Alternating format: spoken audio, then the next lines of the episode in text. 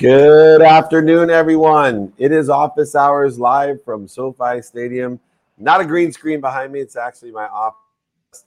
Here. Also blessed to have Melinda Briana Epler on. Thank you so much for joining us. She's the CEO of Change Catalyst and has a new book, How to Be an Ally Actions You Can Take for a Stronger, Happier Workplace. There's no better time to talk about this. Thanks for joining me, Melinda. Yeah, great to be here. Thank you. Well, you know, obviously, uh, retention, the great resignation, uh, recruitment, uh, all of these are critical business issues. I think next to our uh, delivery uh, systems that we have, the recruitment, retention, and re- resignation era here is probably going to be mm-hmm. the most costly of all corporate uh, expense that we have. And understanding how we can have a better relationship with our workplace is essential. What are some of the things mm-hmm. that we talk about on how to be an ally? What are the things that we should be focusing in on uh, as leaders to help align with the workplace? Yeah, yeah. Um, you, you know, so many people are experiencing burnout right now, um, and, and, that's part of the Great Resignation too. And and so, um, just kind of you know thinking about about that and about how you can reduce turnover is really you know as an ally. So taking a step back allyship is empathy in action. It's really understanding what people are uniquely going through and then helping them and supporting them uh, helping them thrive right? So um, right now um, is checking in if you're a manager, if you're a leader, is really checking in with your team, finding out what's going on, finding out what's happening in their lives and how you can support them. And um, it might be that you know sometimes our, our our capacity right now for what we can do um, is a little bit different, and um, a lot of people are experiencing a hefty amount of stress and um, things that they haven't had to deal with in the past, and and so it's really you know making sure that um, you're taking taking the time that you need to regenerate yourself so that you can really show up fully for your team and also recognizing when your team needs time to, to regenerate and um, where they're stressed and try to um, work to re- alleviate that stress. You talk about three things inclusivity uh, being inclusive. Uh, so many people feel separate for a variety of reasons and there's so many people reinforcing separateness. Uh, you talk about mm-hmm. equitable you know how do we create that sense of fairness and equality um, of equitable uh, opportunity as well as equitable responsibility? And then most importantly you talk about accessibility uh, which i think is so important uh, because i see accessibility as a duality not only accessible to others but how are we accessing what i want? You know as you look at those three things and talk about those three things in your book how do we rethink inclusiveness, equitable, and of course accessible? Hmm. I well, I th- I think the the key is is not looking outside of ourselves. Um, you know, so so many so much of diversity, equity, and inclusion um, it, you know we we see it as a kind of a side project that we're doing, or we see it as the work that the the HR folks are doing, but is really the work that we all need to be doing together, uh, right? So, some you know we have definitely picked up biases along the way that we need to interrupt in ourselves so that we're not unintentionally harming people with our words and our actions and and um, and so part of that part of this is kind of internal work and then and then the other piece of it is really recognizing that our you know our so much research shows that that uh, our pay is inequitable that our promotions are inequitable that um, that that we need to to really look at those and do do an analysis of those those systems and and correct them so that everybody is paid equitably for it just as an example of equity. And then accessibility is um, it's it's a it's an essential thing for so many people with disabilities, and um, in particular, and and so rather than it be an afterthought, which it often is, I work in the tech industry a lot, and accessibility is kind of an afterthought. It's it's oh well, we built this platform now. How do we make it accessible instead of really how do we make an accessible platform from the start? It's a lot easier as well as um, uh, just better for for people in the world, and and we all um, benefit from different accessibility features in our products, right? It, another issue that I'm dealing with is I think people are overlooking the positive side of what's happened in the workplace, meaning, you know, there's been this big flight to entrepreneurship, which has obviously helped my brand and helped my career, you know, all of a sudden mm. making, you know, entrepreneurs autograph worthy, picture worthy, and uh, stage worthy uh, for selling businesses. More importantly, I personally, as much as I love being an entrepreneur, it's definitely for the few and far between. And although we've started more small businesses than ever before, I think people are overlooking huge benefits of entrepreneurship. The, because of what has hmm. happened, we get a lot of the benefits of being an entrepreneur while getting the security and stability of being an employee of a company, of, of having a communal workplace, whether it's hybrid, remote, or remote even. Uh, there's a lot of benefits mm-hmm. to the equity side of things. We're never there. A lot of freedoms were never there. Obviously, healthcare is a huge issue uh, that has always held people back from being entrepreneurs. Well, now you can be an entrepreneur within that healthcare system still and be an entrepreneur. How do you mm-hmm. think the great migration back is going to impact this alliance or this being an ally in the workplace? Because you know, 99% mm-hmm. of all entrepreneurs they quit. I don't always say right. they fail, but 99% of entrepreneurs quit. Uh, and they just don't have the persistence and patience to make it. Uh, if they mm-hmm. did, they would evolve to it. But how do you see this great migration back happening, or do you see it happening? Oh, interesting. Yeah, I mean, I think the other part of the great migration too is there's so many, so many um, parents, especially women, um, um, stepped out of the workplace too because they needed to take care of their their families, their their their children, or their or their um, their parents and other family members. So there's this that that piece of it as well. I, um, you know, it, uh, that it, it I hadn't really thought too much. I haven't thought too much about the entrepreneurship side of things. I think that, you know, one of the great things about being an entrepreneur and is that we do have that kind of um, the sky is the limit, and we have that um, the um, innovation kind of mindset that we can take back into into the workplace um, when when people come back. I also think that um, a lot of people have left to go to startups because startups give you more flexibility in terms of your your workday your your time. Um, you know when you when you work um, can be different. Um, and you and a lot of startups are working remotely whereas some of the bigger companies are are bringing everybody back in. A lot of people aren't aren't wanting to do that. And so um, that freedom i think is still something that you're seeing in the job market is um, that that uh, disparity between there's there's um, a lot of people looking for work and there's a lot of open jobs and they're not um, they're not being met right? Because so many people are looking for um, um more they want they want what they want. They want they want that remote space. They want that flexible work those flexible work hours. They want to have meaningful work now. Um, and so companies do need to make space for that and figure out how to um, make that happen.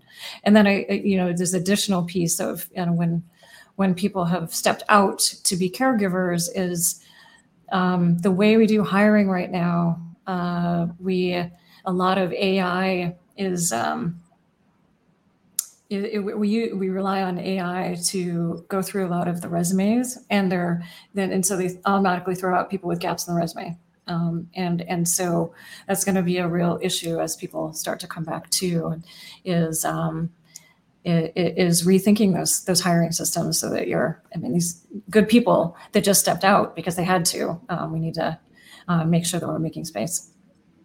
Yeah, it's a great point, and you also include in your podcast, uh, which is the leading with empathy and allyship, uh, but also in your TED talk, which uh, was extraordinarily popular. I think you had over a million views mm-hmm. in a very short amount of time. People loved it. It was the three ways to better um, ally in your workplace. Um, but empathy in both your podcast and your TED talk are extremely important. Um, mm-hmm. And it's something of my four core values. Why yeah. is empathy? Uh, lead, you know, a lead of characteristics and values uh, that is going to help uh, with the you know catalytic change that you've been working so hard for so many years. Why is mm-hmm. empathy so important? Yeah, um, uh, for, for, many different reasons. I actually think that the world, uh, we need more empathy in the world for so many different uh, reasons. I think uh, one is that um, empathy, having um, good empathy and showing empathy. I think it's really important to, that we don't just have it; we have to show empathy. Um, uh, that, that that's a, a, leadership quality that um, leaders can't go without now. I mean, you you have to have that empathy um, piece uh, of leadership and and really showing empathy for your employees, especially now in this great resignation time, right? Um, and and this time of, of so many people going through so many things. Uh, I also believe that um, a lot of the world's problems would be solved if we had a little more empathy for each other and we build products and system and and services that um, where we're thinking about the consequences of those, um, where we're where, where we're thinking about the consequences of those to other people, rather than um, only looking at the bottom line in terms of revenue, really looking at the bottom line in terms of the impact, the, the social impact, the um, the human impact as well. Yeah, and that impact uh, takes time. I always say good behavior mm-hmm. aggregates mm-hmm. the same as negative behavior.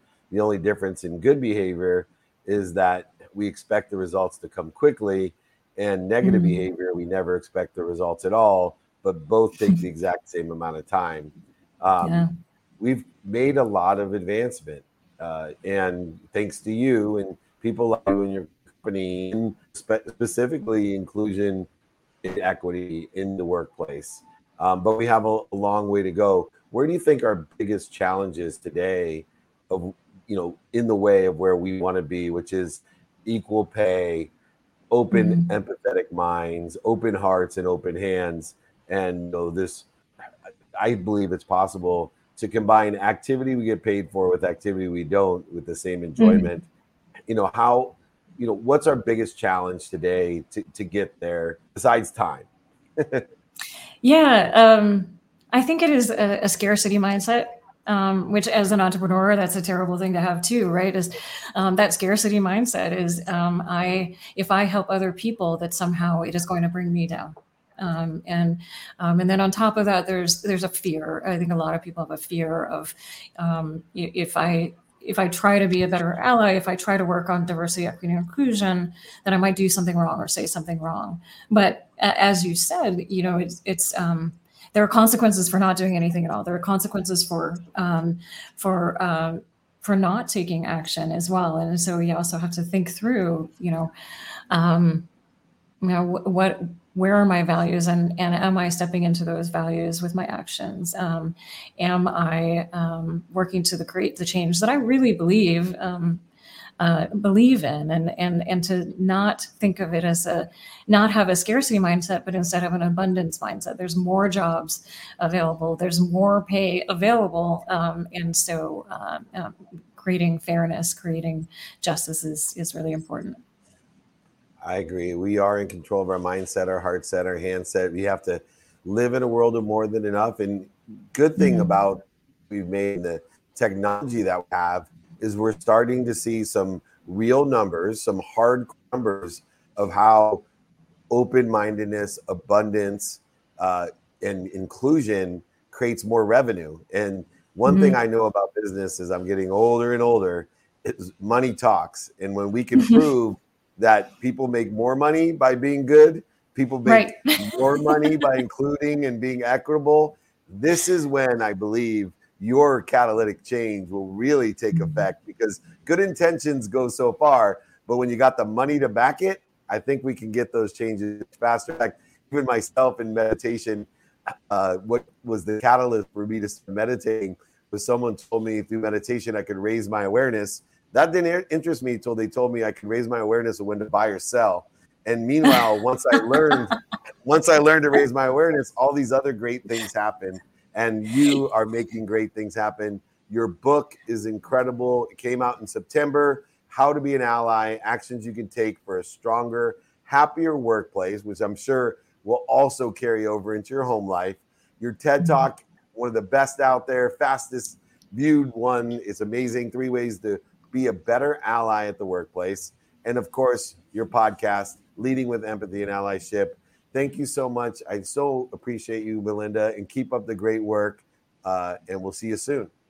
Thank you, thank you, and I, I love that you're meditating. I uh, I will just say one, one thing really quickly is my meditation. It took for me because yeah, of course there's benefits, but for me it was when somebody told me that if I meditate for 20 minutes, I'll get 20 minutes back in efficiency in my day.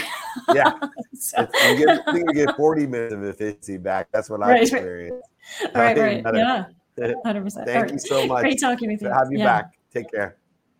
All right, we are back what a great guest. Uh, we got Zeke and Nate coming on here, my boys from Crossed, the drinksesh.com. What do we have? Zeke there?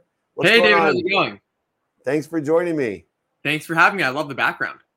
Oh man, it's it's real. oh wow, even cooler. That's my office. So uh, we're blessed to be here at SoFi Stadium and uh, have our office podcast studio conference room. So come join us in person we got to get the cross benches in here at the stadium. Though. And you guys, love you.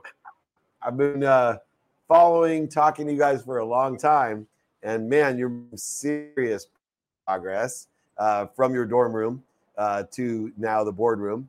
And so I was hoping you could give me a little bit of update on what's going on across.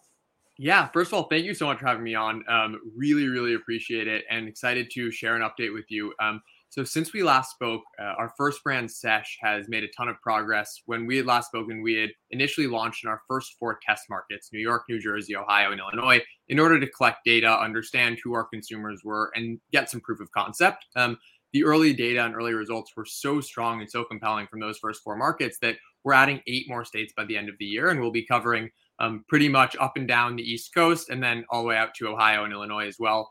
Um, we're launching with some really amazing retail programs, including at Walmart, Southeastern Grocers, Winn Dixie down in Florida, um, expanding with six divisions of Kroger across everywhere we, uh, ask for with that.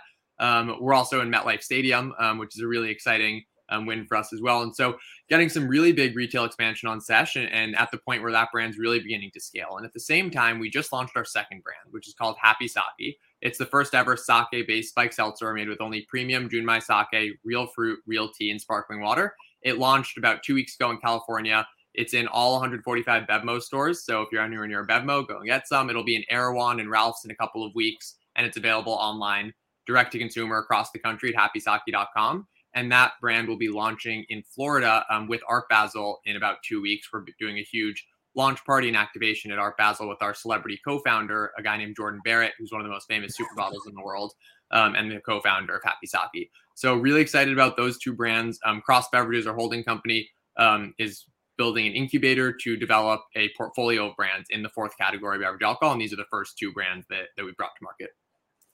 You know, there's so many different layers of your business that I've been involved with for the last 30 years.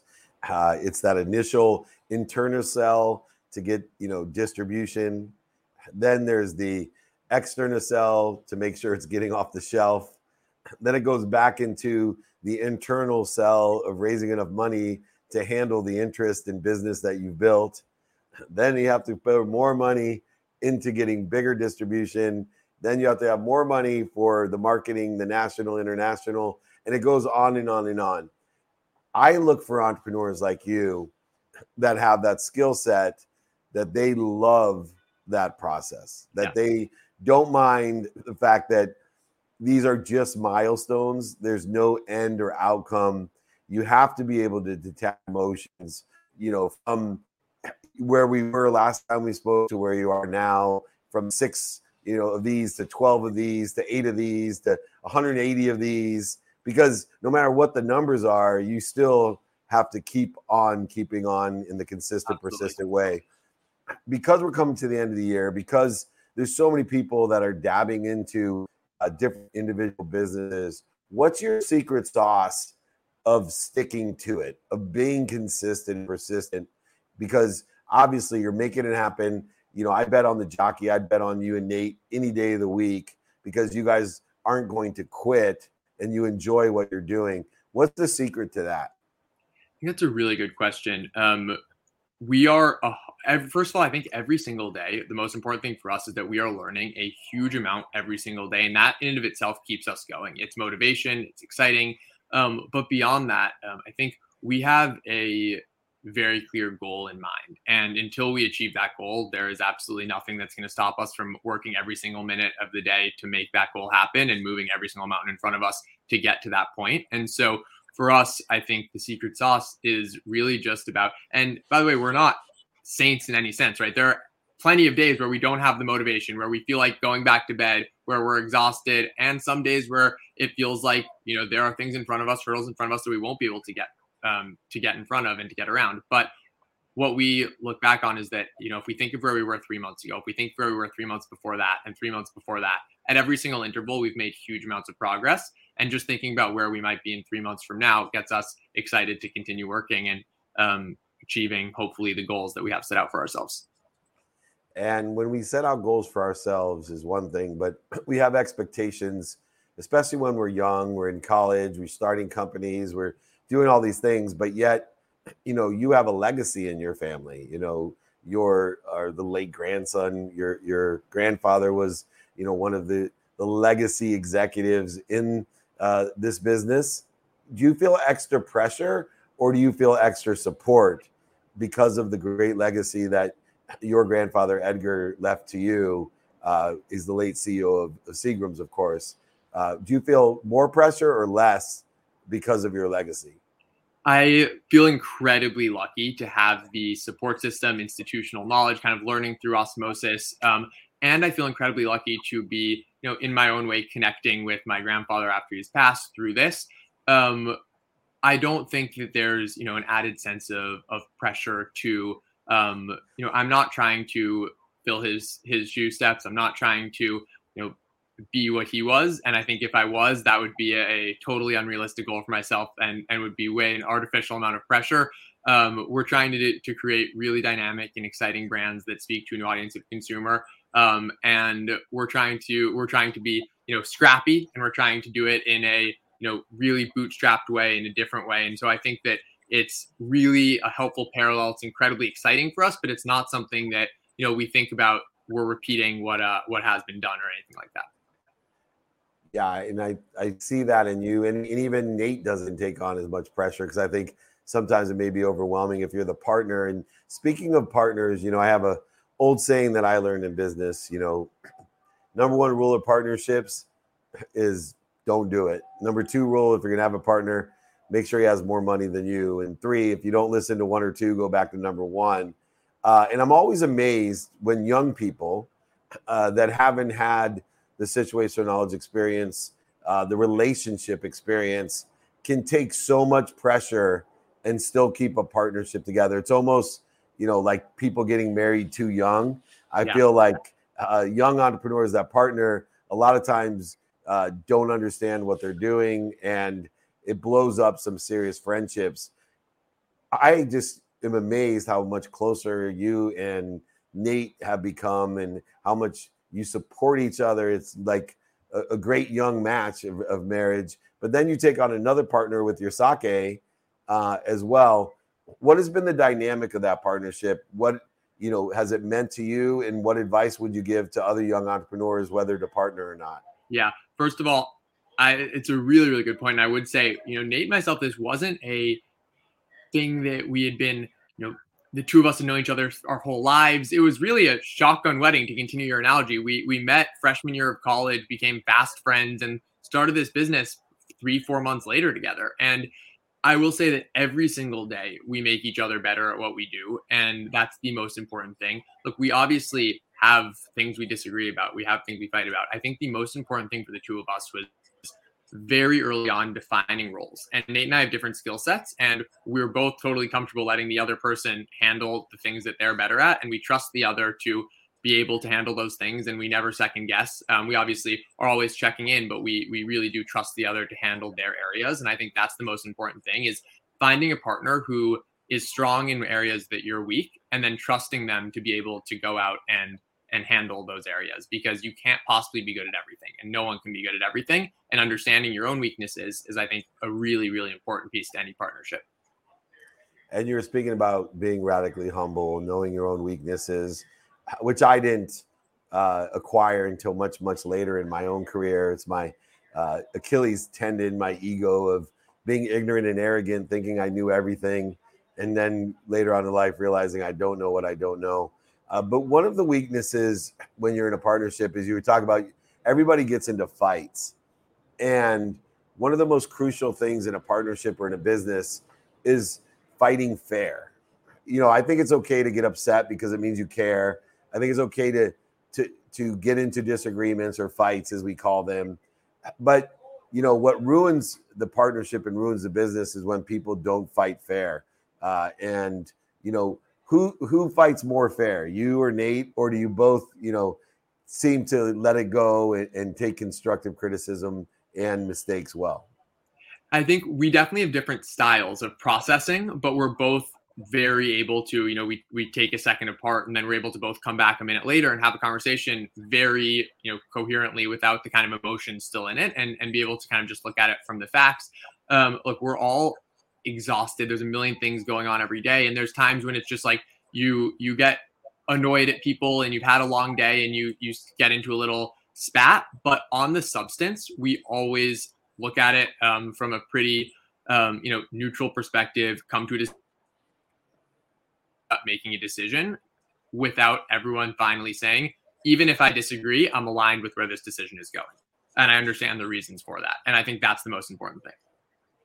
Well, I don't know if you and Nate are tied up or not, but you guys are in the elig- most eligible bachelor category.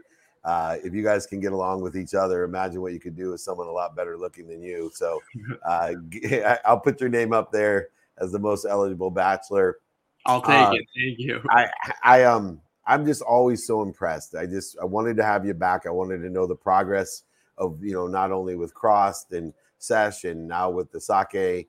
Uh, we know where to find it if anybody wants, just go to drinksesh.com. Is there a new sake website as well? And yes, hapisake.com, H A P E sake.com. Yeah, I can't I can't wait to try it. Don't be afraid to say if it's in California, don't be I'll swing by Bevmo or sw- swing it by my office because I'm a huge sake fan. Definitely, we will send you samples. Man, fruit juices and tea extract. That's my that's my jam. So uh thank you so much. Come back, say hi to Nate for me. Keep up the work and uh I bet on the jockey. I'll bet on you guys any day of the week.